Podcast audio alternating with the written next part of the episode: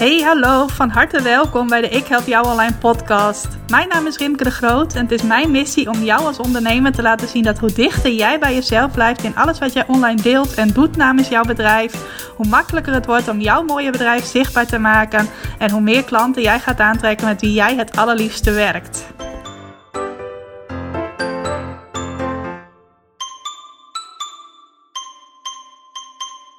Yes, welkom. Welkom bij een nieuwe aflevering van de Ik Help Jou Online podcast. Ik zag net dat het alweer de 60ste aflevering is.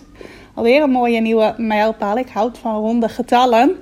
En ik neem deze aflevering op op een uh, zinderende zomerdag. Het is maandagochtend en ik zag net op mijn weerapp dat het inmiddels al 27 graden is. Daarom heb ik ook de buitendeur even opengezet. Dus misschien dat je af en toe wat geluiden hoort van uh, spelende kinderen. Ik weet niet of dat te horen is, maar mocht je iets horen, dan weet je even dat dat komt omdat ik mijn buitendeur open heb gezet. Ik heb wel mijn ventilator even uitgezet, want anders hoor je mij misschien helemaal niet meer. Hoewel die ook weer niet zoveel herrie maakt. Maar in elk geval zodat het geluid wel zo goed mogelijk is. Nou, het is ook maar goed dat je mij niet kunt zien bij deze podcast. Want ik uh, ben afgelopen vrijdag op de verjaardag van mijn nichtje helemaal lek geprikt door een stel heel enthousiaste muggen. Uh, muggenbulten zitten uh, overal op mijn benen, op mijn schouders, maar zelfs op mijn gezicht. Dus ik ben blij dat dit een podcast is en niet een videoserie. Hoewel ik net ook nog een paar video's heb gemaakt in mijn Facebookgroepen. Maar ik ben in elk geval blij dat ik uh, hier gewoon lekker tegen je kan praten. En ondertussen mag natuurlijk helemaal niet, maar een beetje aan mijn jeukende bultjes kan krabben. Ik ga je in deze uh, aflevering een best wel persoonlijk verhaal vertellen. Namelijk hoe ik van het punt dat ik echt een gruwelijke allergie had voor alles wat met acquisitie te maken heeft. En die heb ik eigenlijk ook nog steeds. Wel uh, hoe ik van daaruit naar het punt ben gekomen dat ik nu uh, mijn aanbod vanuit fun verkoop, vanuit plezier verkoop. Dat ik het leuk vind om een aanbod aan mensen te doen. Niet op de manier waarvan ik altijd dacht dat het moest, maar op een manier die ik helemaal zelf heb ontdekt. Met behulp van een aantal coaches die mij daar handreikingen in hebben gedaan. En vervolgens mij helemaal heb eigen gemaakt. Er helemaal mijn rimke draai aan heb gegeven. Waardoor ik het nu juist heel erg leuk vind. En ik weet ook dat bij veel van mijn klanten en ook bij veel van de mensen die mij volgen. Uh, hetzelfde wel speelt. Dat je niet van acquisitie houdt. Dat je al snel bang bent om pusherig of verkoperig te zijn. Dat je daardoor laat tegenhouden om überhaupt maar over je aanbod te vertellen. En ik wil in deze aflevering mijn verhaal vertellen. En laten zien hoe ik van uh, iemand die dacht van... oh, ik ben niet goed in verkopen... dus ik zal nooit een uh, meer dan gemiddeld succesvol bedrijf hebben... nu op het punt ben dat ik denk... ja, ik kan gewoon verkopen op de manier die voor mij licht voelt... die voor mij makkelijk voelt. Ik mag het doen op een manier die leuk is. Ik hoef het niet te doen zoals het volgens sommige mensen hoort... En uh, ik kan mijn bedrijf opschalen en laten groeien tot zover ik dat wil. En daarin is het niet een beperking dat ik allergisch ben voor acquisitie. Dat is waar ik je in mee wil nemen. Ik denk dat ook een van mijn meest persoonlijke afleveringen gaat worden. Dus dat vind ik sowieso al een beetje spannend. Maar ook wel heel erg leuk om je uh, daar een inkijkje in te geven. Nou, laat ik gewoon maar even bij het begin beginnen. Toen ik, uh, volgens mij nu 16 en een half jaar geleden, een beetje per toeval ondernemer werd. Ik had uh, op dat moment journalistiek gestudeerd. Vier en een half jaar aan de Universiteit Groningen gestudeerd. En ik had stage gelopen bij de Leeuwarden Courant, de uh, regionale krant bij mij in de provincie. Ik dacht, dan kan ik lekker op de fiets naar mijn stageadres. Uh, want ik woonde toen nog steeds in Leeuwarden, ook al studeerde ik in Groningen. Dus dat leek mij ideaal. En ik had daar een hele leuke stagetijd. Ik mocht heel veel verschillende dingen doen. Uh, ik had leuk contact met veel redactieleden, veel vaste medewerkers van de krant. En toen op een gegeven moment kwam er ook nog de kans om daar in de zomer vakantiewerk te doen. En dat heb ik volgens mij toen zeven of acht weken gedaan. Nou, was ook weer heel erg leuk. Daardoor onderhield ik ook mooi nog wat contacten met de mensen van het stageadres. En ook in uh, de periode december, januari waren er wat afwezigen. Waardoor ik nog een keertje een paar weken daar mocht komen werken. Nou, en dat was in de tijd dat ik ook ongeveer klaar was met mijn opleiding. Na mijn stage moest ik nog een scriptie schrijven. Nou, heb ik wat langer de tijd voor genomen dan eigenlijk uh, ervoor staat. Vandaar ook dat mijn uh, opleiding een half jaar uitliep. En ik uh, in de winter klaar was met die opleiding. En toen dat punt kwam van, goh, wat ga ik nou doen? Wat ga ik nu, ja, nu mijn opleiding klaar is, hoe ga ik mijn werkzame leven een vliegende start geven? Nou, ik had toen in eerste instantie, of ik had al een tijdje voor ogen van, goh, ik ga ook voor een regionale krant werken. Ik uh, was een beetje mijn droom om dan voor de Leeuwarden krant te gaan werken. Ik dacht één keer solliciteren en dan ben ik daar binnen. En dan uh, kan ik van daaruit gewoon lekker uh, op die redactie gaan werken. Of bij een andere krant, dat mocht natuurlijk ook. Maar dat was een beetje hoe ik al heel lang mijn ideaalplaatje in gedachten had.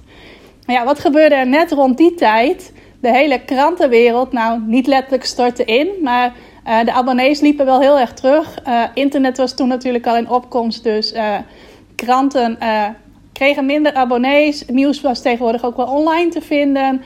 gevolg was dat er eerder redactieleden weg moesten bij kranten dan dat de mensen werden aangenomen.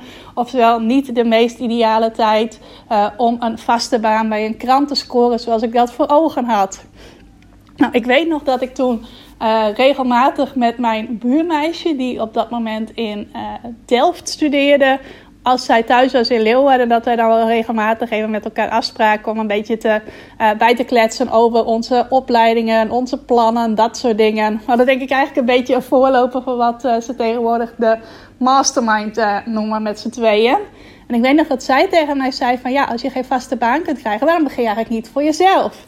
Waarom begin je niet een eigen bedrijf en ga je als freelance journalist werken? En dat was echt iets wat op dat moment nog nooit bij mij was opgekomen. Ik had er nooit aan gedacht om ondernemer te worden. Sowieso heb ik niet veel ondernemers in mijn directe omgeving. Uh, geen familieleden die ja, wel een paar familieleden die ondernemers zijn, maar niet echt bij het type bedrijven waarvan ik zeg van ja, dat uh, zie ik ook als toekomst voor mij. Dus eigenlijk weinig uh, voorbeelden op dat gebied en dus ook niet zo gek dat ik daar in eerste instantie niet aan dacht. Maar toen zij dat zo zei, toen was dat wel iets wat meteen bij mij begon te borrelen van hé, hey, dat zou misschien wel heel goed bij mij passen. En dat biedt mij ook de kans om uh, wel ervaring op te doen. Ik zag mezelf niet maandenlang uh, allerlei sollicitaties doen en ondertussen uh, niet aan het werk kunnen. Ik hou ervan om bezig te zijn. Dus ik dacht, als er mogelijkheden zijn om als freelancer aan het werk te gaan, doe ik dat liever en ga ik liever dat opbouwen dan continu maar sollicitaties te doen uh, en dan steeds te merken dat er niks uit kan. Nou, misschien is dat wel helemaal niet een goede mindset om erin te gaan, maar uh, dat ondernemersidee sprak mij in elk geval wel aan. Alleen op het moment dat je besluit om ondernemer te worden, moet je jezelf niet één keer verkopen, namelijk bij het sollicitatiegesprek. En dan hopen dat jij degene wordt die ze kiezen. En dat je dan gewoon je vaste baan hebt die je misschien wel jaren kunt doen. Hoewel dat natuurlijk tegenwoordig ook niet zo is. Maar als jij ondernemer wordt, als jij freelancer wordt, dan moet je jezelf dus bij meerdere klanten gaan. Uh, verkopen als het ware. Dus moet je ook aan acquisitie doen. Dat hoort erbij als jij ondernemer bent.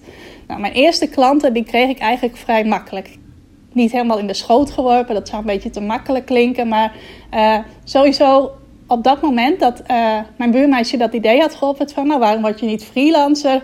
Had ik nog dat vakantiewerk uh, bij de Leeuwarden Courant. Dus daar vroegen ze ook van... nou Rimke, je bent nu klaar met je opleiding. Wat zijn je vervolgplannen? En ik zei van nou, ik zit eraan te denken om als freelance journalist aan het werk te gaan. Nou, zeiden zij, dat is toevallig, want we hebben net op deze redactie, dat was dus de redactie waarbij ik met mensen in gesprek was op dat moment, uh, iemand die tijdelijk op een andere redactie gaat werken. Dus wij kunnen de komende maanden wel wat hulp gebruiken. We hebben niet het budget of uh, de plannen om uh, vast iemand aan te nemen tijdelijk, maar iemand die op freelance basis voor ons kan werken, die we gewoon voor losse opdrachten kunnen inschakelen. Daar hebben we wel behoefte aan. Dus mogen wij jou daarvoor benaderen. Nou, ik dacht dat is leuk. Dat was ook een redactie waar ik graag voor werkte. Dat was de zogenaamde redactie Samenleving. Uh, daar werd geschreven over onderwijs, over gezondheidszorg en religie. Ik had er ook in mijn uh, stage uh, wel regelmatig bijgesprongen en verhalen voor die redactie gemaakt. Nou, alle drie onderwerpen die ik wel interessant vond. Dus ik dacht van ja, dat lijkt me wel wat. En zo werd eigenlijk mijn eerste klus als freelancer mij nou, wat ik net zei, niet helemaal in de schoot geworpen, maar ik kwam daar wel makkelijk aan. Er zat verder geen aspect aan vast van dat ik mijzelf moest verkopen. Dus mijn eerste opdrachten, die kreeg ik vrij makkelijk. Zij uh, hadden mij denk ik ongeveer één keer per week wel nodig voor een klus. En dan kreeg ik gewoon een briefing en dan ging ik dat artikel schrijven en dat leverde ik dan in. En uh, dat was ook altijd naar tevredenheid, dus dat ging allemaal prima. Nou, toen uh, was ik nog wel een beetje aan het hinken op twee paarden. Dus af en toe stuurde ik ook nog wel eens sollicitaties uit voor vaste banen. En ik weet nog dat ik toen een tijdje later bij een uitgeverij had gesolliciteerd in Nieuwegein. En dat ik toen een uh, berichtje kreeg dat ik uh, op gesprek mocht komen. Want ik was een van de weinigen, hoorde ik achteraf, die een, een sollicitatiebrief zonder spelfouten had geschreven. En dit was voor een baan als eindredacteur. Dus je moest ook echt goed zijn in spelling voor die functie.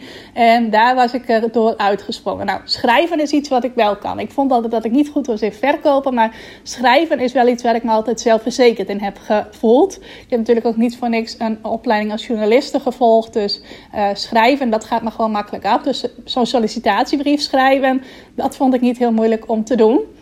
En zo werd ik dus uitgenodigd voor dat gesprek. Volgens mij waren daar toen een stuk of zes kandidaten voor één functie. En ik ben dat toen niet geworden. Achteraf denk ik ook wel goed, want ik weet niet of ik uh, nou heel gelukkig was geworden om in mijn eentje ver van mijn familie te zitten in Utrecht. Uh, terwijl al mijn familie in Friesland woont. Ik ben wel echt een familiemens, dus op dat moment ging ik daar vol voor. Maar ik denk, uh, als ik heel eerlijk ben, dat ik daar helemaal niet zo heel gelukkig van was geworden. Maar ze zeiden toen wel van, nou ja, toen kwam dat dus van die spel, uh, spelling. Van jij hebt een foutloze brief geschreven. We, wel, uh, we hadden wel een leuke klik met je. Dus zou je ook op freelance basis voor ons willen gaan werken. Dus dat we jou ook gewoon weer voor opdrachten inschakelen. Voor uh, redactieprojecten. En dat je op die manier bij ons gaat werken. Nou, ik dacht, dat is leuk. Dat vind ik heel erg leuk om te doen. En zodoende had ik ook meteen mijn tweede klant als freelancer. En ook weer eigenlijk zonder dat ik mezelf echt hoefde te verkopen. Ik ben natuurlijk wel op die sollicitatie geweest. En dat is dan natuurlijk wel een stukje van, ja, dan moet je jezelf wel presenteren.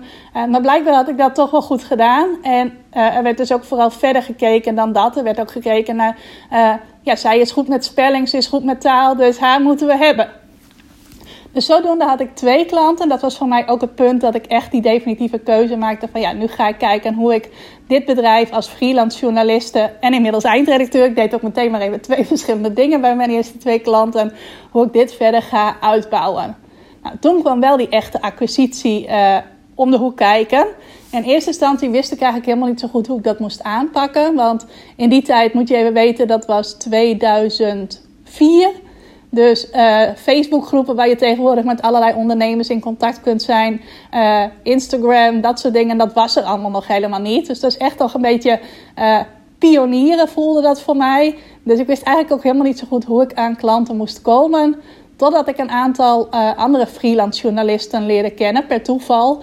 En uh, zij mij wel wat op weg wilden helpen. Zij ook vertelde van nou, ik werk voor deze en deze opdrachtgevers. En die opdrachtgever die kan misschien nog wel wat extra mensen gebruiken. Dus uh, misschien is het goed als je daar eens contact mee opneemt.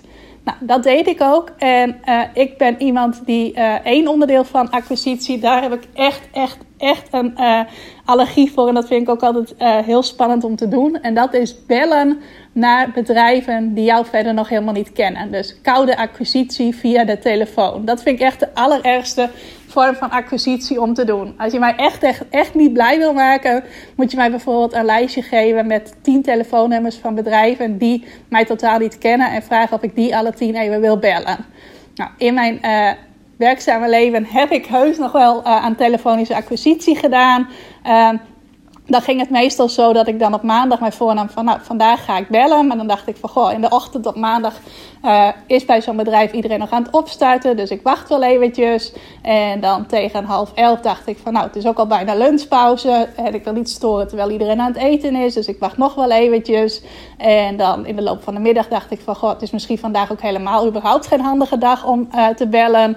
Dus misschien kan ik het ook wel uitstellen naar morgen. Nou, zo ging het dan de hele week door. En dan bijvoorbeeld op uh, donderdag dacht ik in de middag van goh, nu moet ik toch maar eens bellen. En dan pakte ik de telefoon en dan uh, uiteindelijk viel dat eigenlijk altijd mee. Was het in mijn hoofd veel erger dan ik het uh, mij voorstelde. Maar dat was wel een beetje hoe dat ging.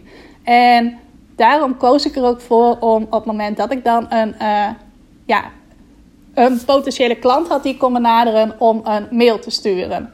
Nou, wat ik al zei, schrijven is mij altijd makkelijk afgegaan. Dus acquisitie doen via de mail, dat vond ik minder spannend om te doen. Dus dan stelde ik een mooie mail op, stelde ik mezelf voor, wie ik was, waar ik goed in was, uh, wat ik voor het bedrijf hoopte te betekenen. En zodoende uh, ja, kwam ik ook weer aan een aantal nieuwe klanten. Ik werd wel eens op gesprek uitgenodigd. Ehm, daardoor werd ik wel eens aangenomen bij een nieuwe, bijvoorbeeld een nieuw tijdschrift of een nieuwe uitgeverij. Niet zozeer dat die daar nieuw waren, maar voor mij was dat nieuw om voor te werken. Uh, ook voor een regionaal tijdschrift waar ik graag voor wilde werken. Dat heette de Frieslandpost. Daar heb ik trouwens wel via de telefoon uh, ben ik daar binnengekomen. Had ik een heel leuk gesprek. En ik zei van ja, ik heb een brede interesse. Toen zei die hoofdredacteur van nou, dan zit je bij ons helemaal goed. Want we schrijven over allerlei verschillende onderwerpen. En uh, mogen we jou een eerste opdracht geven om even te kijken of jij bij ons past. En wat je allemaal kunt. Nou, en het is wel zo, op het moment dat ik eenmaal ergens binnen was, klinkt misschien een beetje onbescheiden. Maar als mensen eenmaal iets van mij gezien hadden, een uh, geschreven artikel, uh, dan was ik vaak ook wel gewoon binnen. Want dan zagen ze wel van, zij levert goed werk. Ik schrijf sowieso foutloze teksten. Ik zorg dat ik altijd op tijd lever. Daar zorg ik voor, want ik werk al heel lang niet meer als journaliste ik zorgde ook dat het gewoon goede artikelen waren. Dus inhoudelijk was ik gewoon heel goed in mijn werk. Alleen ik was niet zo heel handig in mezelf verkopen. En dat ging dus ook wel eens mis dat ik op een gesprek kwam en dat er uiteindelijk niks uit voortkwam. Gewoon omdat ik veel te zenuwachtig was en er veel te veel tegenop zag. Of dat ik graag ergens voor wilde werken, maar het initiatief niet durfde te nemen om daar naartoe te bellen. Waardoor ik dus ook wel mezelf aan het uh, beperken was. Maar goed, al met al kreeg ik best wel, uh, best nog wel wat klanten bij elkaar. En op een gegeven moment waren er ook wat grotere tijdschriften waar ik graag voor wilde werken. En wat daar dan zo is, is dat je niet zozeer jezelf aan het verkopen bent, maar meer je ideeën aan het verkopen bent. Nou, dat voelde voor mij een heel stuk makkelijker. Ik bedoel, als je voor een tijdschrift graag vaste medewerker wilt worden, dan voelt het voor mij veel meer als uh, ze gaan jou persoonlijk beoordelen of ze jou als vaste freelance medewerker willen hebben. En als je ergens gewoon een los artikel voor wilt schrijven, dan gaan ze je veel meer beoordelen op het idee dat je aandraagt. En dat voelt voor mij dus veel minder persoonlijk. Uh, want het kan ook zijn dat dat idee gewoon dat de timing niet klopt. Of dat ze daar al eens eerder over geschreven hebben. Of dat er net een stuk op de planning staat over hetzelfde onderwerp. Of dat het net niet een goede match is met uh, de nieuwe koers die een tijdschrift gaat varen. Dat kunnen allerlei redenen zijn die totaal niks met mij te maken hebben. Uh, dus op een gegeven moment, toen ik mij die uitdaging stelde, van ja, ik wil nu ook graag voor bekende tijdschriften schrijven, zoals de, uh, de Flair, De Vrouw, Veronica Magazine, Santé, uh, Gratia heb ik nog voor geschreven. Dat ging me op zich wel makkelijk af, want dan zorgde ik gewoon dat ik een idee dat ik had voor het blad, een artikel dat ik graag wilde schrijven, of een persoon die ik graag wilde interviewen, dat ik dat heel goed verwoordde, heel enthousiast en ook goed liet zien dat ik me verdiept had in het tijdschrift, dat ik alles goed had voorbereid. Uh, en daar kreeg ik ook best wel makkelijk uh, ja's op. Dat ik van mooie bladen mocht schrijven en dat ik die opdracht dan ook echt kreeg. Maar zodra het dan weer aankwam op ergens een vaste medewerker worden... en dat je echt een gesprek moest aangaan, telefonisch of langskomen... Uh, soms kwam er wel wat uit voort en dat kwam voornamelijk als het contact volledig via de mail ging. Als bleek dat ik een mailtje stuurde, ze hadden net iemand nodig en ze zeiden: Wil je een proefartikel voor ons schrijven? Of mogen we je een eerste opdracht geven? En dan kijken we vanuit daar of we vaste samenwerking aangaan. Dat ging altijd wel heel makkelijk. Maar zodra er dus dat element van echt uh, ja, koude acquisitie doen via de telefoon bij kwam kijken, of uh, ergens langs gaan en op gesprek komen uh, dan begon bij mij al van alles te borrelen in mijn buik en vond ik dat heel spannend om uh, te doen. Dus denk ook wel de reden dat ik als journaliste uh, niet heel erg de stap heb gezet naar ook werken voor bedrijven. Dat ik vooral het bij die tijdschriften en uitgeverijen heb gehouden. Ehm, bij bedrijven komt het toch ook weer meer aan op jezelf verkopen om voor zo'n bedrijf teksten te gaan schrijven. meer commerciële opdrachten. Ik weet dat veel van mijn collega's in de journalistiek zich daar ook wel op richten. En Daarbij is het zo, journalistiek werk, daar verdien je uh, best redelijk mee. Maar commerciële opdrachten verdien je vaak drie keer zoveel mee. En ik wissel van veel collega's die dat deden en bij wie dat ook echt gewoon lucratief was om te doen.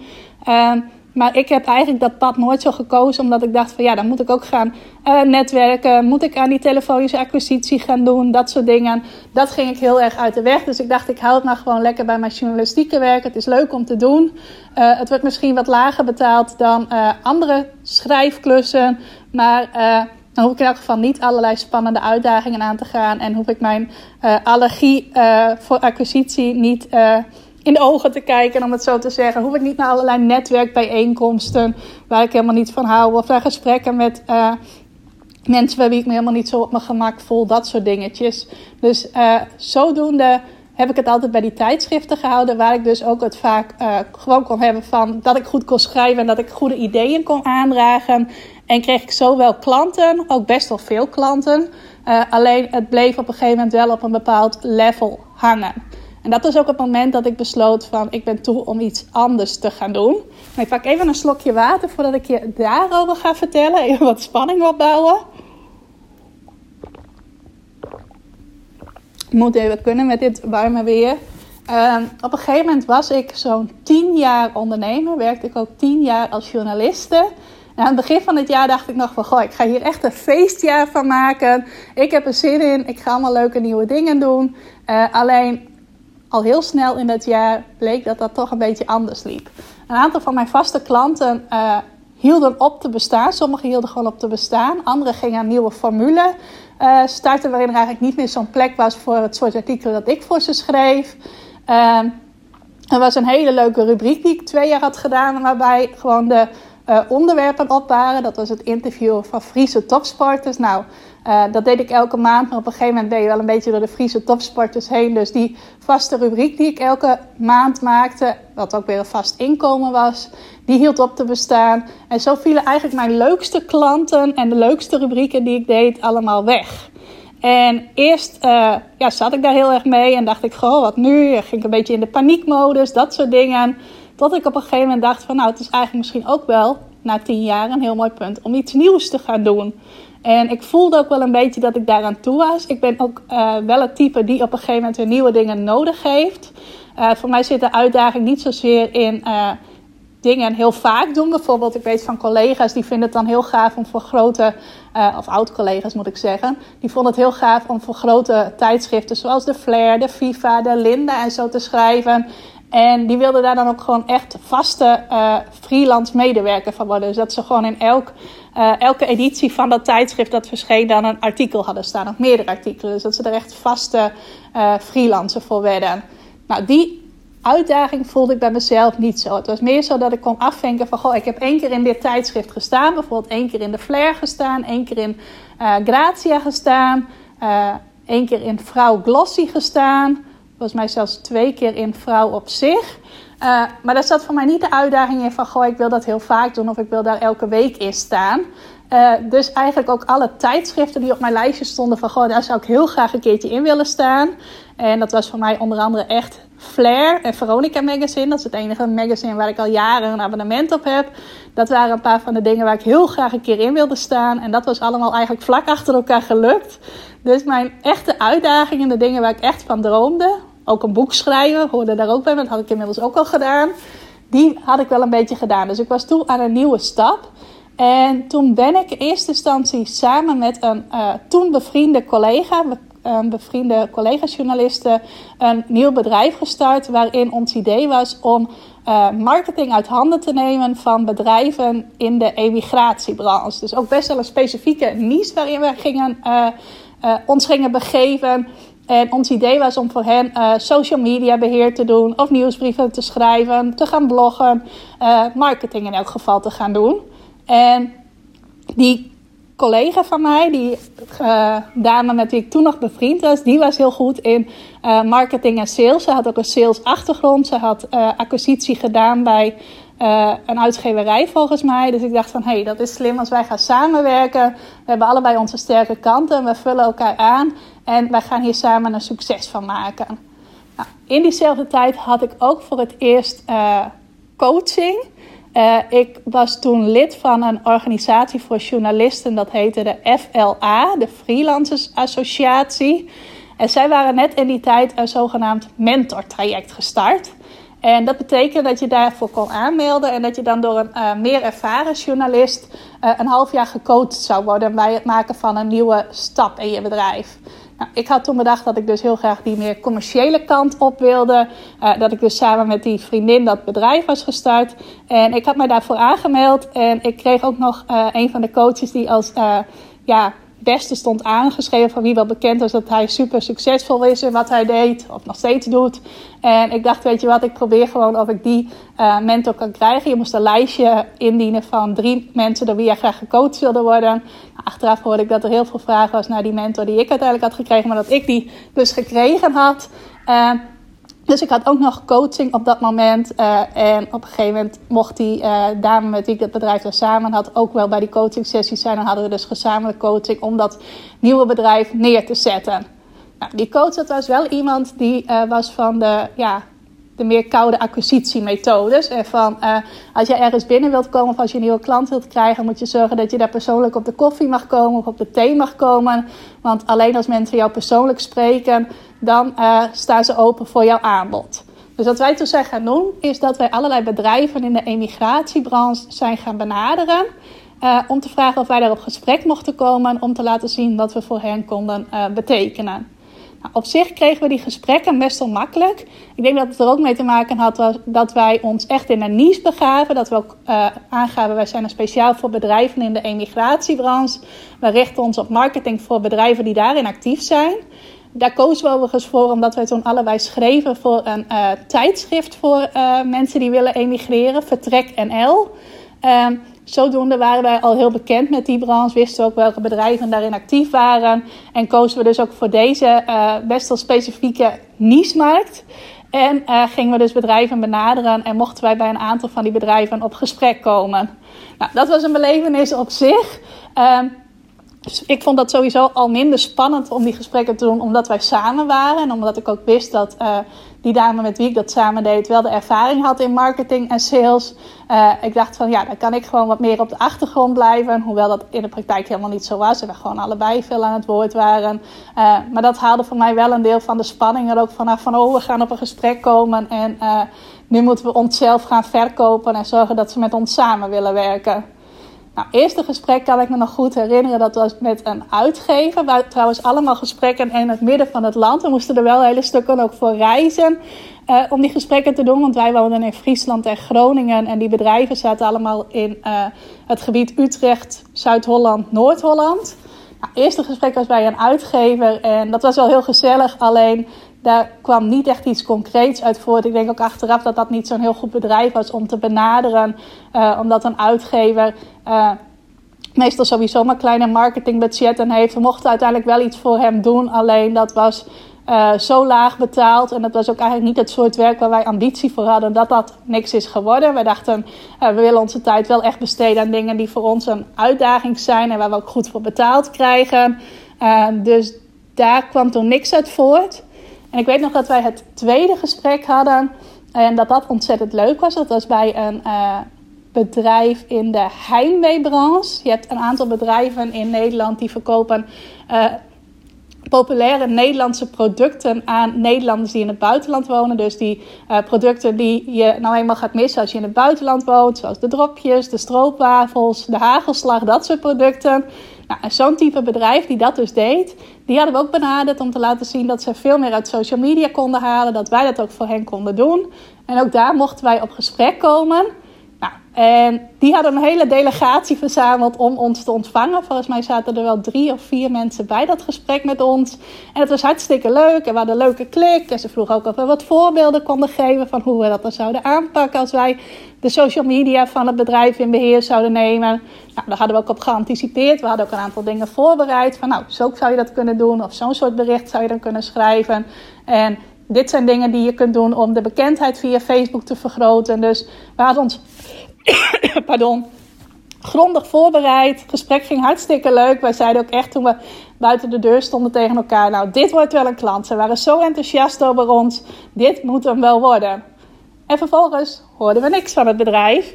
En we hadden afgesproken van, nou, ze zouden het binnen een paar dagen laten weten of ze de samenwerking met ons aan wilden gaan. En wij zaten er dus echt met dat gevoel van, oh, dat is wel in de pocket. Maar na een week hadden we nog steeds niks gehoord. En toen heeft mijn collega met het bedrijf gebeld.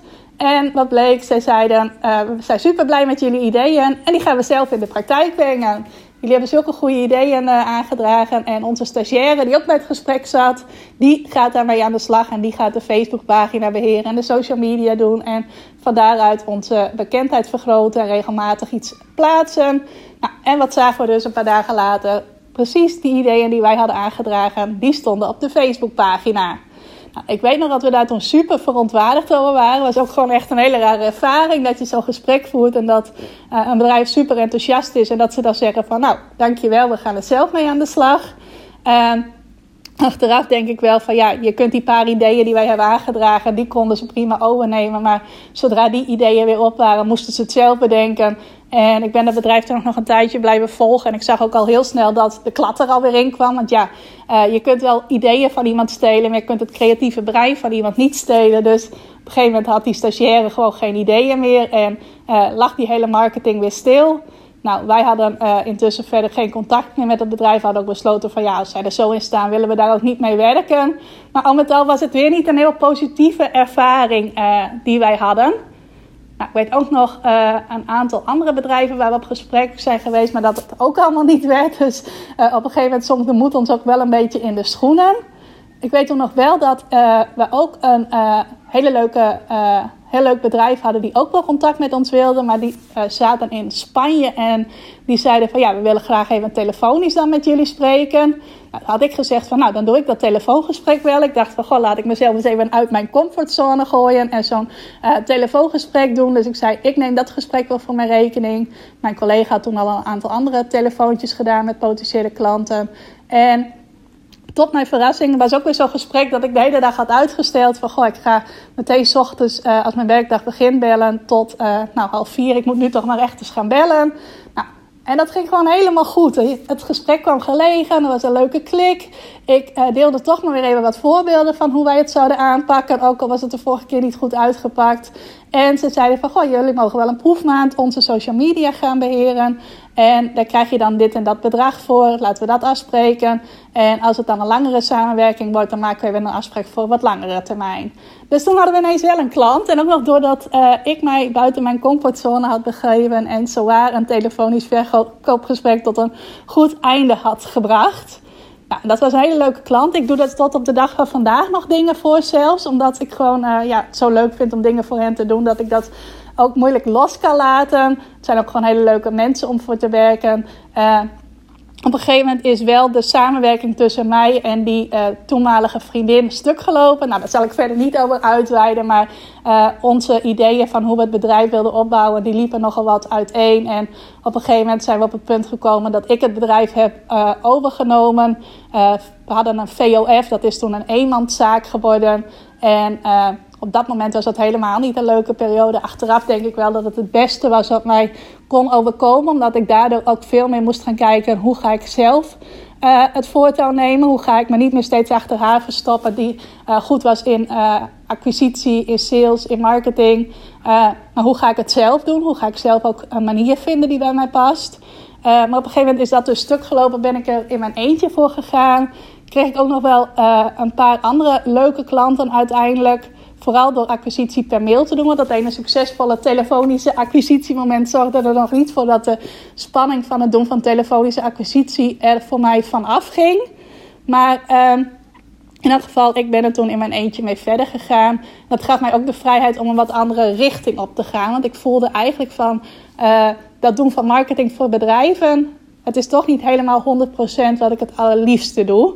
En in die periode, daarna dus, uh, na die breuk met die uh, toenmalige vriendin, uh, ben ik ook het geven van online cursussen gaan ontdekken. Ik zag het op een gegeven moment bij iemand die ik volgde op Facebook. En daarna zag ik dat meerdere ondernemers daar hun bedrijf van hadden gemaakt. En toen dacht ik van, goh, dat lijkt me echt helemaal te gek om dat te gaan doen. En zodoende ben ik ook op het pad gekomen waar je mij nu ongetwijfeld van kent. Namelijk het geven van online marketing trainingen. Uh, en ben ik daar mijn eerste stapjes in gaan zetten. Nou, nog even een stukje terug. Ik had toen dus uh, in dat half jaar in 2014, uh, pardon, een mentor, iemand bij wie ik regelmatig, met wie ik regelmatig afspraak voor coaching. En op een gegeven moment, we hadden ook altijd evaluatiemomenten van, goh, wat heb je nou de afgelopen weken gedaan? Wat ging er goed? Wat ging er minder goed? Nou, in eerste instantie uh, moest ik dus ook een aantal dingen doen die wat meer met uh, koude acquisitie te maken hadden. Nou, ik ben ook wel het type die, als ik dan zoiets, uh, zo'n coaching traject volg, en die mentor die denkt dat het goed is om het zo aan te pakken, dat ik het dan ook wel ga doen. Ook al vind ik dat ontzettend spannend om te doen. dus ik ging ook wel dingen doen waarvan ik eigenlijk voelde van ja, het past niet bij mij, maar ik ga het wel een kans geven. Nou, was onder andere om uh, gewoon een bedrijf hier in Friesland op te bellen om te vragen of ik langs mocht komen om wat tips te geven voor uh, hun marketing. Nou, tot mijn verrassing, ik belde zo'n bedrijf op en ik mocht gelijk langskomen. Ik weet ook nog dat ik daar toen ook een heel leuk gesprek had en allerlei tips gaf. Maar ja, toen kwam ineens dat moment van ja, ik wil ook graag daar zelf iets in gaan betekenen voor dat bedrijf. En nou ja, toen begon ik helemaal te hakkelen en kwam ik niet goed uit mijn woorden. Zei die man ook van ja, je kwam hier toch alleen maar om tips te geven en je gaat nu mij toch niet ineens iets verkopen. Nou, zei ik nee, nee, nee, nee, nee, het is alleen tips en zo. En uh, wist ik me helemaal geen raad aan mee. Dus het was al met al niet zo'n uh, heel geweldig gesprek. Hoewel het wel leuk was dat ik dus mocht komen. Dat vond ik al een hele overwinning en dat ik daar ook gewoon naartoe ben gegaan en het wel heb gedaan. Het was voor mij wel weer een extra bevestiging van ja, deze manier van uh, klanten krijgen, deze manier van acquisitie doen, dat past gewoon niet bij mij. Nou, en door die evaluatiemomenten die ik had in dat mentortraject kwam dat ook wel boven water. En toen op een gegeven moment bedachten we een ander plan. Namelijk dat ik uh, van een aantal bedrijven in Friesland uh, de website ging bekijken en een website scan ging maken. Dus een soort rapport ging maken van wat er allemaal beter kon aan die website, waardoor ze er veel meer klanten uit zouden halen. Nou, ik had natuurlijk mijn achtergrond als journalist en tekstschrijver, dus op dat vlak en ook op het marketingvlak uh, kon ik heel makkelijk aan websites zien van hey, uh, als jullie nou dit en dit en dit zouden doen, dan uh, zou, zou je er veel meer uit kunnen halen, ga je veel meer klanten krijgen. Het hele Google-stukje, dat betrok ik er toen nog niet in. Het was puur hoe zorg je dat je betere teksten schrijft, waardoor je meer klanten krijgt. En daar ging ik toen rapporten van maken en die ging ik opsturen naar uh, vijf bedrijven. Ik had er vijf bedrijven uitgekozen. Daarvan maakte ik website scans en die stuurde ik per post op naar die betreffende bedrijven en naar de directeur van dat bedrijf. Nou, dat vond ik ineens een hele leuke ontdekking. Ik dacht van nu kan ik eerst uh, iets van mijn waarde laten zien. Ik kan iets waardevols doen. En vervolgens kan ik van daaruit contact zoeken met zo'n bedrijf. Dus ik ga eerst iets uh, doen wat voor hen van waarde is, zonder dat ze dat überhaupt nog weten. Want ik ga hun website analyseren zonder dat ze mij daarom gevraagd hebben. Dat ga ik vervolgens als een cadeautje opsturen. En daarna ga ik contact zoeken met die bedrijven om te vragen of ze het ontvangen hebben en of ze het leuk vinden om met mij een gesprek te hebben om uh, verder door te praten over die tips die ik voor ze heb. Nou, zo gezegd, zo gedaan. Ik merkte wel dat er best wel wat tijd in ging zitten, maar dat ik dat helemaal niet erg vond. Want met. Pardon. Ik zal even nog wat water pakken voordat ik uh, straks onder een paar minuten ga hoesten. Ja, daar ben ik weer. Ik vond het helemaal niet erg om dat te doen, om met die websites bezig te zijn. Ik merkte dat het gewoon echt iets was wat ik leuk vond. En waar ik ook gewoon helemaal geen moeite mee had dat ik dat gratis deed, zonder dat ik al wist of daar een klant uit zou komen. En die ben ik dus gaan opsturen en vervolgens ben ik al die bedrijven gaan mailen of ze het ontvangen hadden en of ze het leuk vonden om er verder op door te praten. Nou, eigenlijk hadden we afgesproken dat ik die bedrijven zou bellen, maar ja, ik uh, dacht ik ga lekker eigenwijs zijn. Ik hou niet van bellen. Ik weet dat ik dat uh, heel lang ga uitstellen, dus ik ga gewoon mailtjes sturen. Nou, van een aantal bedrijven hoorde ik uh, niets. Een er was ook eentje die zei van nou, dankjewel, maar we gaan daar verder niks mee doen. En er was ook een bedrijf die heel enthousiast reageerde. En die zei van nou leuk als je een keer langskomt. Die zaten volgens mij toen wel midden in een verhuizing. Dus dat gesprek is even uitgesteld. Maar het was voor mij wel een bevestiging van... hé, hey, als ik vijf van die scans opstuur... is er één bedrijf waar ik op gesprek mag komen. Dus heb ik 20% kans dat ik daar een klant uit haal. Uiteindelijk is uit dat gesprek niet een samenwerking gekomen. Ook omdat zij toen nogal in een wat roerige fase zaten. Maar alleen al het doen van die website scans op zich en dat opsturen, dat was voor mij als zo'n eye-opener. Dat is voor mij zoveel waard geweest. Ook in hoe ik vanaf toen uh, het krijgen van klanten ben gaan aanpakken. Dat dat voor mij al uh, ja, meer dan 1000 euro waard was. Alleen al het doen van die ontdekking. En dat hoefde niet beslist meteen een klant op te leveren. Maar gewoon het zien van, hé, hey, je kan ook eerst iets van waarde creëren. En waarde opsturen of waarde delen. En dan gaan mensen van daaruit nieuwsgierig naar je worden. En dan heb je dus al je waarde laten zien. Waardoor ze je niet, uh, wat ik altijd denk, op je persoon gaan beoordelen. Of uh, op andere dingen waarvan ik zeg van, ja, daar voel ik me gewoon wat minder uh, zelfverzekerd over. Maar puur op mijn waarde, waar ik me wel altijd zelfverzekerd over voel. En dat principe ben ik toen ook nadat dat mentoring traject was afgelopen, ben ik dat verder gaan toepassen in mijn bedrijf. Ik weet nog dat ik toen ook op een gegeven moment naar een uh, aantal bedrijven in Friesland een mailtje heb gestuurd. Uh, met uh, een uitnodiging van de eerste twee ondernemers die reageren op deze mail. Die krijgen van mij een uh, gesprek cadeau. Kom ik bij jou langs en ga ik jou gratis tips geven over hoe jij meer klanten kunt krijgen uit je website. Volgens mij was het zoiets. Nou, ik had een aantal van die mails gestuurd. Ik weet niet meer precies hoeveel. Maar ik kreeg daar al vrij snel een reactie op van een leuke dame. Die zei... Uh, deze mail was gestuurd naar het bedrijf van mijn man. Die heeft een makelaardij. Alleen ik heb zelf ook nog een eigen bedrijf. Ik heb een bed and breakfast in Leeuwarden. En ik zou het wel heel waardevol vinden als je bij mij langskomt om mij die tips te geven. Nou, dat heb ik vervolgens gedaan. Die dame bleek ook maar op iets van 10 minuten fietsen van mij te wonen. Dus was ook nog hartstikke dichtbij. En ik ben bij haar langs gegaan. En dat was gewoon zo ontzettend leuk. We hadden ook echt binnen de kortste keren een hele leuke klik met elkaar. Uh, konden goed met elkaar praten. En toen heb ik haar ook het aanbod gedaan. Ik vond het ook veel makkelijker op het moment dat ik al voel dat ik een klik met iemand heb. Ik merkte toen ook echt dat ik veel leuker werk met uh, zelfstandig ondernemers. En met name ook met vrouwelijke zelfstandig ondernemers. Niks ten nadele van mijn mannelijke klanten. Want de mannen die ook met mij werken, die zijn gewoon heel erg leuk. Maar uh, over het algemeen gaat het mij makkelijker af om uh, met vrouwen een connectie te maken. En toen heb ik haar dus ook het aanbod gedaan van... Goh, ik kan je ook een tijdje langer begeleiden. En daar reageerde ze meteen heel enthousiast over. Op. Volgens mij heb ik dan ook eerst een website scan voor haar gemaakt. Um, dat was denk ik de eerste opdracht die ik voor haar heb gedaan. En vervolgens heeft zij een coachingstraject van een half jaar bij mij gevolgd. Om te helpen om meer gasten te krijgen voor haar bed and breakfast. Uh, ze heeft volgens mij toen ook nog mijn boek gekocht over social media voor zelfstandig ondernemers.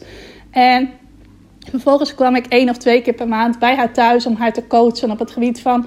Uh, pardon, ga ik weer met het hoesten. Uh, om haar te coachen met Facebook, met LinkedIn. Instagram deden we toen volgens mij niet.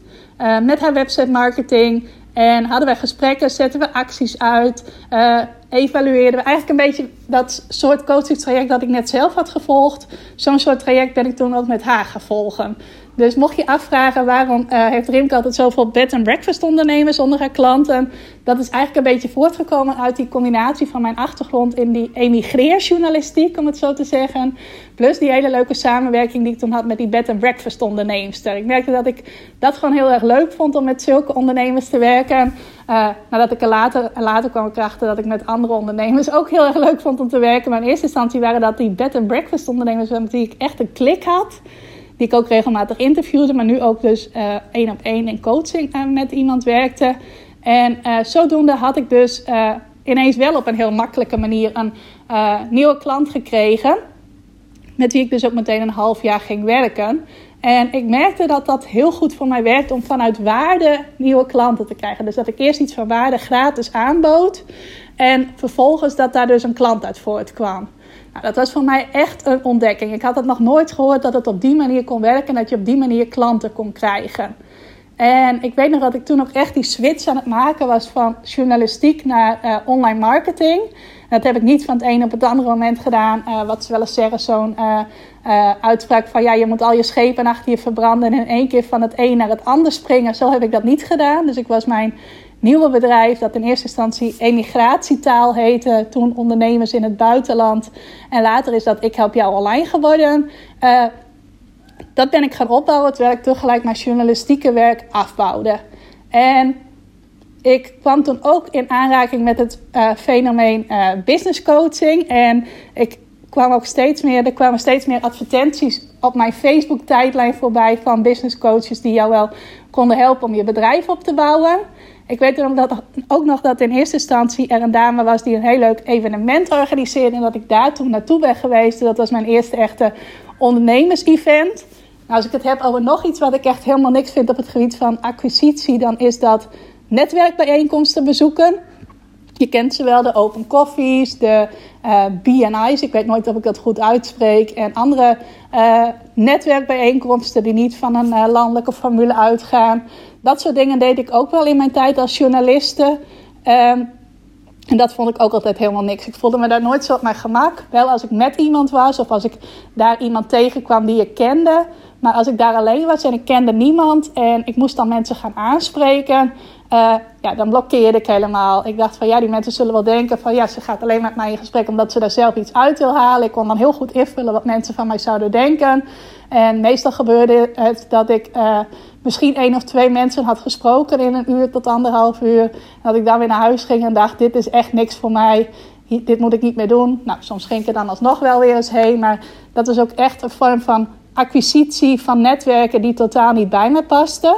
En toen ik op zo'n ondernemers-event uh, terecht kwam, dacht ik van hé, hey, maar dit is wel heel erg leuk. Want hier komen allemaal uh, online ondernemers, zelfstandig ondernemers bijeen. En hier is het een mix van het netwerkaspect plus het uh, opdoen van kennis- en inspiratieaspect. En die combinatie vond ik heel erg leuk. Zelfs als ik uh, op zo'n dag niemand durfde aan te spreken, wist ik wel van het is wel een waardevolle dag geweest. Want ik heb heel veel geleerd door het programma dat uh, de hele dag is. Uh, ik heb veel geleerd van de coach die het evenement organiseert. Dus ik haalde sowieso waarde uit. En als ik dan ook nog iemand spreek, is het leuk meegenomen. Maar dat is dan een extra bonus. Sindsdien ben ik vaker van die events ook gaan bezoeken. En heb ik daar ook echt wel hele leuke mensen gesproken. Van wie er ook een aantal uh, later klant bij mij zijn geworden. Dus uh, ook al sprak ik dan maar één of twee mensen op zo'n dag, op zo'n evenement. Uh, blijkbaar heb ik dan het talent om wel precies de leukste mensen te spreken. De mensen met wie ik ook echt een connectie heb.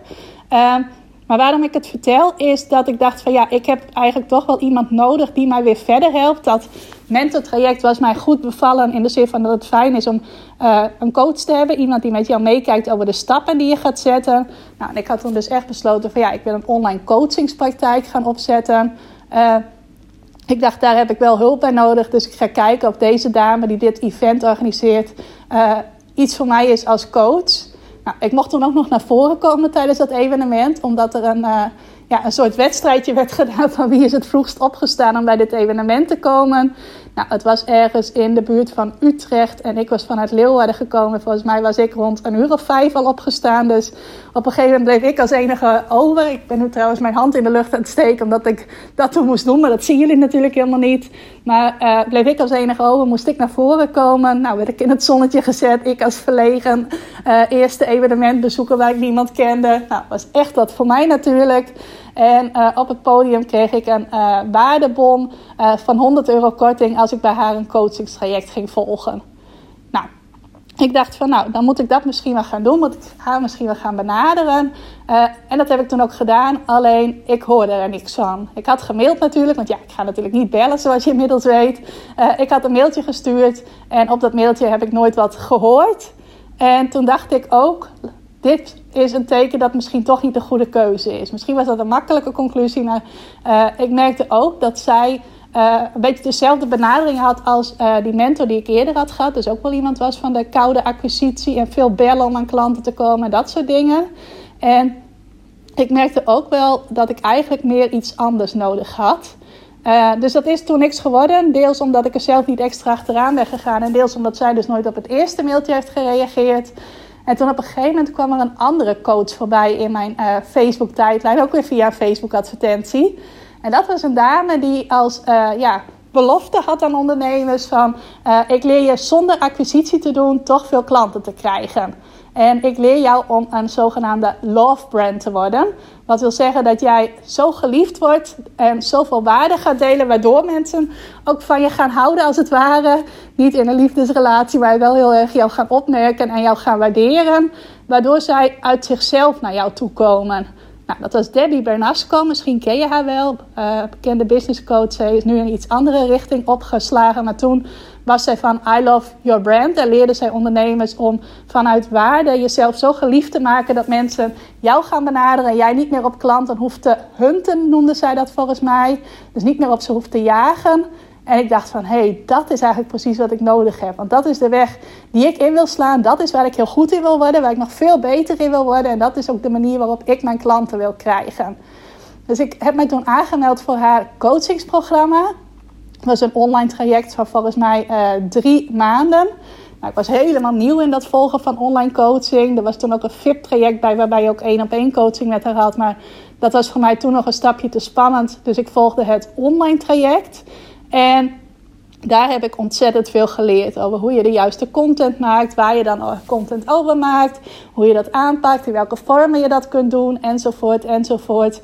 En dat heeft mij toen heel erg geholpen om uh, ja, te zorgen dat ik bij veel meer mensen onder de aandacht kwam en dat ze ook echt zo'n sterke connectie met mij gingen voelen, uh, dat ze ook klant bij mij werden. Ik merkte ook heel snel toen ik dat allemaal ging toepassen dat ik meer klanten kreeg. En dat ben ik dus vervolgens ook gaan verfijnen. Ik heb toen ook nog een vervolgtraject gevolgd bij uh, Debbie. Om uh, te zorgen dat ik echt die manier van klanten krijgen ging perfectioneren. Ik dacht, dit is de weg die ik in moet slaan. Dit is waardoor het krijgen van klanten voor mij wel leuk, licht, plezierig kan worden. Dus ik moet zorgen dat ik hier heel goed in word. En dan kan ik dat hele telefonische acquisitie doen. Uh, gesprekken uh, bij bedrijven op gesprek komen om te kijken of we iets voor elkaar kunnen betekenen. Bezoeken van netwerkbijeenkomsten, al die dingen waar ik niet van hield. Ik dacht, als ik uh, in dat andere, wat mij heel erg aansprak, heel goed wordt, kan ik dat allemaal gewoon links laten liggen. Hoef ik dat ook niet meer te proberen, omdat uh, het nou eenmaal een manier is om aan klanten te komen. Nee, kan ik het gewoon helemaal wegdoen en me volledig hierop storten. Nou, ik pak nog even weer een slokje water voordat ik je daar verder over ga vertellen. Want, misschien voel je het al aankomen, ook daar kwam er toch weer een uitdaging op mijn pad. Want ik ontdekte al heel snel dat je wel veel waarde kunt delen en dat het ook werkt. Ik weet nog bijvoorbeeld dat ik uh, toen begon met een nieuwsbrief en dat ik al na uh, twee of drie uh, mailtjes aan mijn e-maillijst een berichtje kreeg van een dame die zei: Super leuk dat je deze gratis waarde deelt. Maar ik neem aan dat je geen liefdadigheidsinstelling bent. Dus vertel eens even wat jij voor mij kan betekenen. Want ik kan heel goed iemand gebruiken die mij wil helpen bij het beter vinden maken van mijn website. Nou, die dame kon ik terugmelden. Dat is toevallig, want ik ben net een training over scoren in Google aan het ontwikkelen. En ik zoek eigenlijk uh, iemand die dat voor mij wil testen voor een wat lagere try-out prijs. En die mij feedback wil geven zodat ik die training nog beter kan maken was trouwens iets wat ik zelf had bedacht. Ik denk nu achteraf van, goh, dat is wel heel slim. Want zo doe ik dat eigenlijk nu uh, ook weer als ik een nieuwe training in de markt zet. En die dame werd toen mijn eerste klant uh, echt in het geven van cursussen. Nadat ik die klant uit Leeuwarden één op één had gecoacht, uh, ben ik de stap gezet naar het geven van online cursussen. En die dame, die dus uit zichzelf al zo enthousiast was over mijn waarde dat ze met mij wilde werken, was ook de eerste keer dat iemand echt helemaal uit zichzelf naar mij toe kwam, zonder dat ik überhaupt eerst een aanbod deed. Zij werd toen mijn eerste klant uh, binnen mijn online cursus tak. Nou, en dat was nog voordat ik dat traject dan ging volgen bij Debbie, het I Love Your Brand traject en dat vervolgtraject. Maar ik was gebleven bij die hobbel die er op mijn pad kwam. Want ik ontdekte al heel snel dat als jij uh, geschreven vormwaarde deelt, wat ik dus heel veel deed en waar ik ook best goed in ben, omdat ik uh, uh, al jaren schrijf. Dus ik begon met nieuwsbrieven en met een Facebookpagina waarop ik mijn tips deelde. Ik merkte wel dat er een stukje ontbrak, waardoor ik wel klanten kreeg, maar dat het nog niet echt heel snel ging. Nou, was natuurlijk ook omdat ik uh, nog een beginnende ondernemer was op dit gebied. Maar ik merkte ook dat het, of ik leerde dat eigenlijk al heel snel, dat zichtbaarheid ook belangrijk is. Als jij het echt wil redden als online ondernemer en ook echt een mooi groeiend en bloeiend bedrijf wilt opbouwen, dat het dan ook belangrijk is dat mensen de persoon achter het bedrijf leren kennen. En dat was wel even iets waarvan ik weer die uh, kriebels in mijn buik kreeg van, oh jee, dit wordt een uitdaging voor mij. Alleen ik merkte wel dat daar een ander soort gevoel bij zat dan bij dat hele uh, doen van acquisitie. Dat was echt een gevoel van pijn in mijn buik, buikpijn die ik ervan kreeg. En dat zichtbaarheidsstukje, dat kreeg stiekem ook wel een beetje buikpijn van. Maar het riep ook wel iets van nieuwsgierigheid bij mij op. En ook wel iets van, deze uitdaging wil ik wel aangaan. Op dat moment was ik ook uh, training gaan volgen bij Anna Rijmakers. Die ken je ongetwijfeld ook wel als de Facebook Queen, noemt ze zichzelf wel eens. Of dat haar klanten haar zo noemen. Uh, en bij haar volgde ik de training 365 dagen Facebook succes. En op een gegeven moment ging zij ook een gratis training geven over het geven van Facebook Lives. Het inzetten van Facebook Live op je Facebook pagina. Nou, in die tijd had ik uh, al één keer, denk ik, een video gedeeld. Ik uh, moet weer even een stapje terug in het verhaal. Foto's van mijzelf deden, deed ik eigenlijk nooit. Uh, maar ik weet nog wel dat ik toen op een gegeven moment op het punt was dat ik dacht van oké, er moet nu toch een keer een video komen. Mensen moeten nou ook een keer de persoon achter dit bedrijf te zien krijgen. Volgens mij was het toen in mijn vakantie dat ik die video heb gemaakt. En ik vond dat zo spannend. Ik heb hem sowieso wel een keer of tien over gedaan. Wat ik vaak ook zie bij klanten als ze voor het eerst video's gaan maken. Nou, dat ging bij mij dus ook zo. En op een gegeven moment dacht ik van ja, je kunt hier nog de hele dag het over gaan doen, maar het wordt er niet beter van. Gooi deze video nu maar gewoon online. En ik weet nog dat ik dat zo spannend vond dat ik toen eerst een uur uh, naar buiten ben gegaan. Ik ben boodschappen gaan doen. Uh, en ik dacht, als ik dan terugkom over een uurtje, dan uh, zie ik de reacties wel. En dan zie ik wel dat er heel veel mensen zijn afgehaakt van mijn pagina. Omdat ze het helemaal niet leuk vinden om mij te zien. Omdat ik er allemaal stomme reacties op heb gekregen. maar dan heb ik in ieder geval nog even een uurtje in onwetendheid gezeten. Dus ik kwam terug en ik met trillende handen mijn Facebookpagina openen. En wat zag ik? Ik zag tot mijn verrassing dat er juist heel veel leuke reacties waren gekomen. Heel veel likes ook. Heel veel mensen die het leuk vonden om juist die persoon achter mijn bedrijf te zien. Uh, dat er ook zelfs nieuwe volgers bij waren gekomen voor mijn pagina. Dat het heel veel bereik had gekregen. Dus dat het helemaal niet zo erg was als ik het in mijn hoofd had gemaakt. Maar dat het juist heel erg leuk was ontvangen.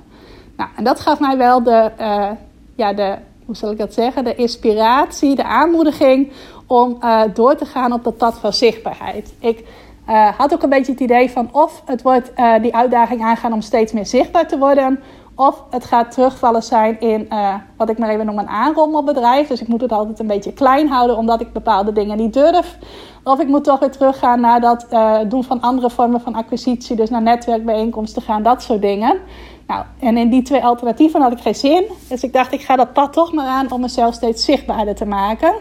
Nou, toen kwam dus die training van Anne Rai maken, zo hoe je Facebook live kon inzetten. Heb ik toen aan meegedaan. Nou, ik dacht van als ik daar aan meedoe, moet ik natuurlijk ook de uitdaging aangaan om live te gaan. Dus dan ben ik voor de eerste keer Facebook live gaan doen. En ik merkte dat ik dat eigenlijk nog veel leuker vond dan zo'n video maken. Omdat, ja, ik krijg op een of andere manier gewoon een, een hele fijne energie op het moment dat de mensen live uh, kijken naar een video die ik aan het maken ben. Als ik die live interactie heb met mensen, dat voelt voor mij gewoon heel erg goed. Ik weet van veel mensen dat het precies andersom is. Die liever iets vooraf opnemen. Maar ik heb dat nou eenmaal met live, dat ik dat heerlijk vind om te doen. Nou, dat was echt een ontdekking voor mij. Was ook een stukje van perfectionisme loslaten. Want op het moment dat je op een live knop drukt en je gaat je verhaal vertellen, uh, kun je het niet zomaar weer even overdoen. Het zou ook gek zijn om halverwege je live ineens je uh, video stop te zetten omdat je vindt dat je iets niet goed hebt gezegd, dat je verspreking hebt op dat soort dingen. Dus ik dacht dat helpt mij ook om minder perfectionistisch te worden, gewoon mezelf te laten zien zoals ik ben. En het leuke is, er waren toen zelfs uh, ondernemers die speciaal klaar gingen zitten voor mijn Facebook lives. Die vroegen van, uh, wanneer ga je ook alweer live, op welke dag en welke tijd, want dan ga ik er speciaal voor zitten. Ook een aantal dames die tot op de dag van vandaag klant bij mij zijn, die waren toen bij mijn eerste Facebook Live. En die hebben mij ook echt geholpen uh, om dat drempeltje over te gaan naar meer zichtbaar worden en meer mijzelf te laten zien uh, zoals ik ben en zoals ik de persoon ben achter Ik Help Jou Online. Nou, vervolgens ben ik daar echt een reis in gaan maken, kun je wel zeggen. op een gegeven moment kwam er ook wel eens een foto van mij bij mijn social media berichten. Gingen mensen ook meer mij zien als de persoon achter het bedrijf. En zeker ook in dat video-element, dat interactieve element, ben ik mij heel erg gaan ontwikkelen. Op een gegeven moment kwamen daar ook webinars bij. Uh, ik dacht, hé, hey, dat zou misschien ook wel een leuke manier kunnen zijn om uh, op een zichtbare manier een connectie te maken met potentiële klanten. Uh, omdat je dan zichtbaarheid op zich, dus jezelf op beeld laten zien, kunt combineren met het geven van een presentatie, dus het delen van waarde.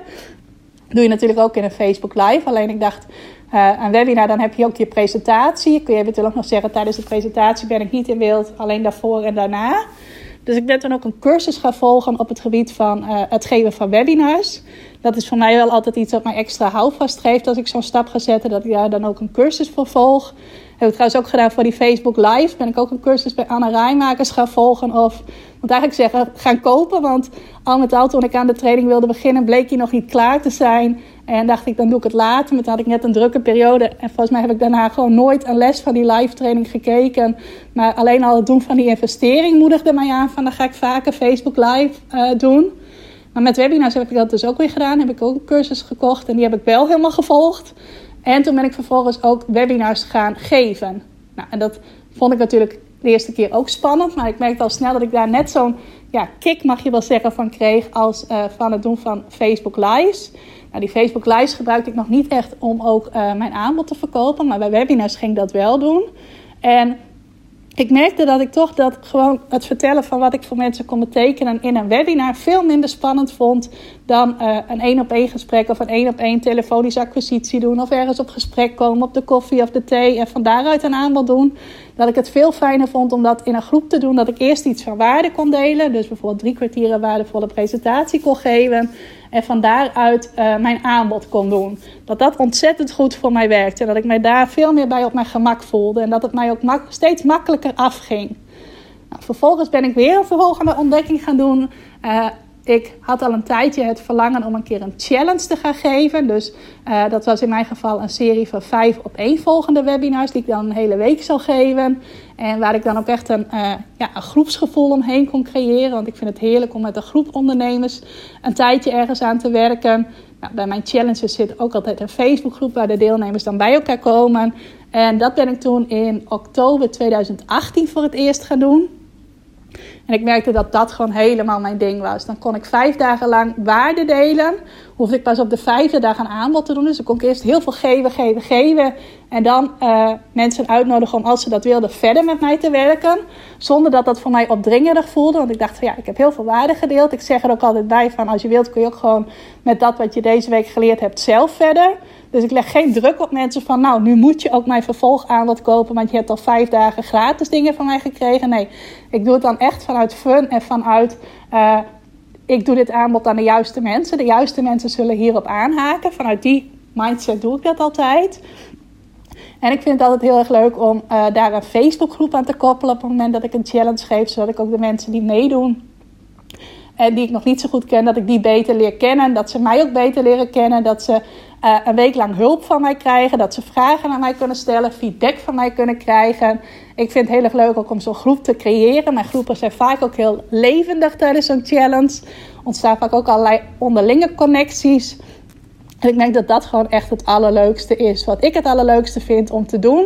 En dat ik van daaruit ook heel makkelijk en vanuit echte fun mijn aanbod verkopen. En dat dat echt een transitie is die ik gemaakt heb van iemand die uh, uh, met buikpijn uh, een hele week een telefoontje uitstelde. Of die begon te hakkelen tijdens een gesprek bij een potentiële klant. Of die bij een netwerkbijeenkomst dacht van... Goh, laat ik maar even naar de wc gaan, want ik voel me hier helemaal niet op mijn gemak dat ik nu echt een manier heb gevonden die voor mij heel goed werkt, die voor mij licht voelt, helemaal niet als moeilijk voelt. Dat dat zichtbaar zijn ook steeds makkelijker is geworden. Dat ik daar nu echt niet meer uh, ja, kriebels van in mijn buik krijg. Ik maak nu vooral ook veel uh, stories op Instagram. Dat vind ik heel leuk om te doen. Uh, webinars en challenges geven nog steeds heel erg leuk. Af en toe ook nog steeds wel een Facebook live geef ik nog wel eens op mijn openbare pagina. Instagram TV doe ik nu. En dat is echt een weg geweest van kleine stapjes zetten, jezelf kleine uitdagingen stellen.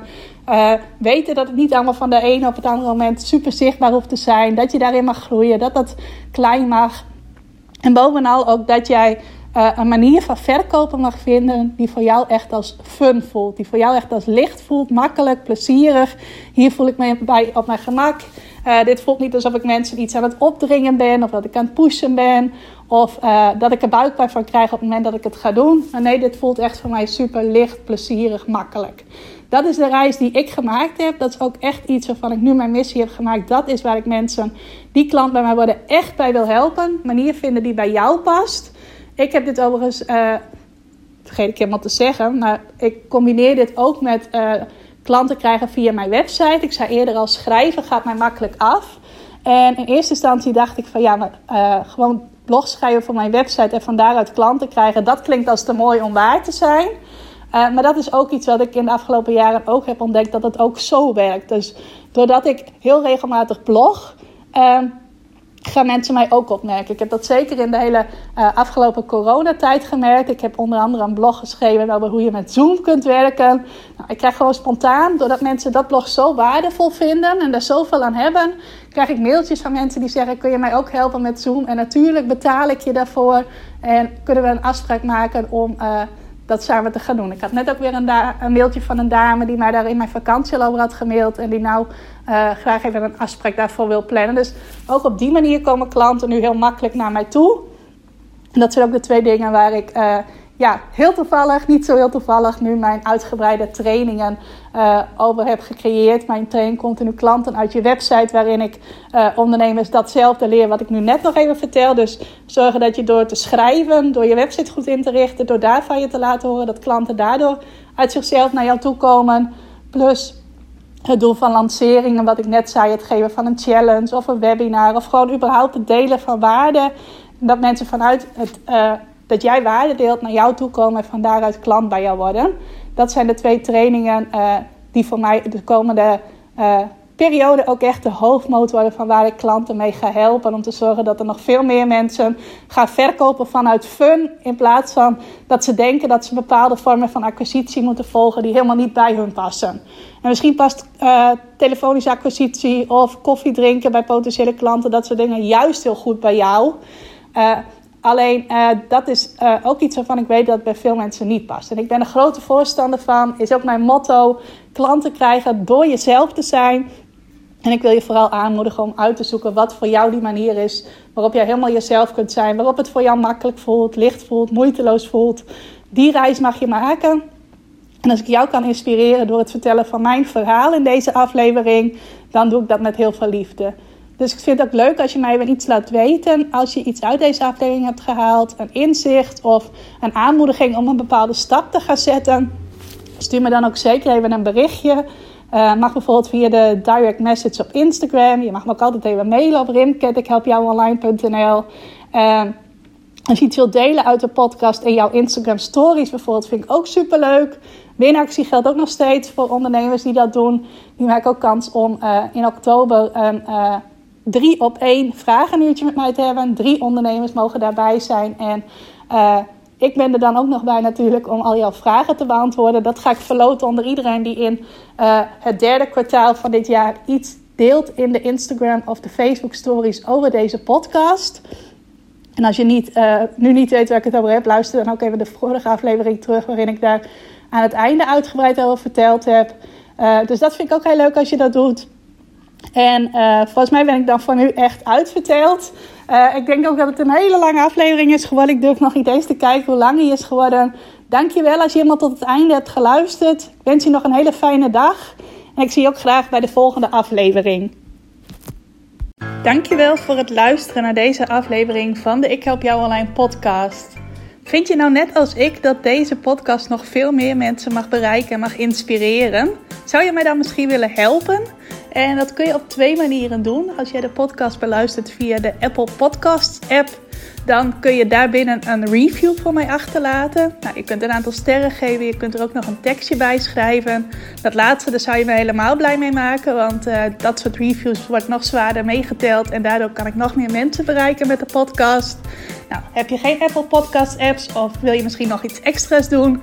Deel dan als je wilt even een screenshot van dat je deze podcast luistert in je Instagram stories. Tag mij daarin. Zet er ook even bij wat het meest waardevol of inspirerend is dat je uit deze aflevering gehaald hebt.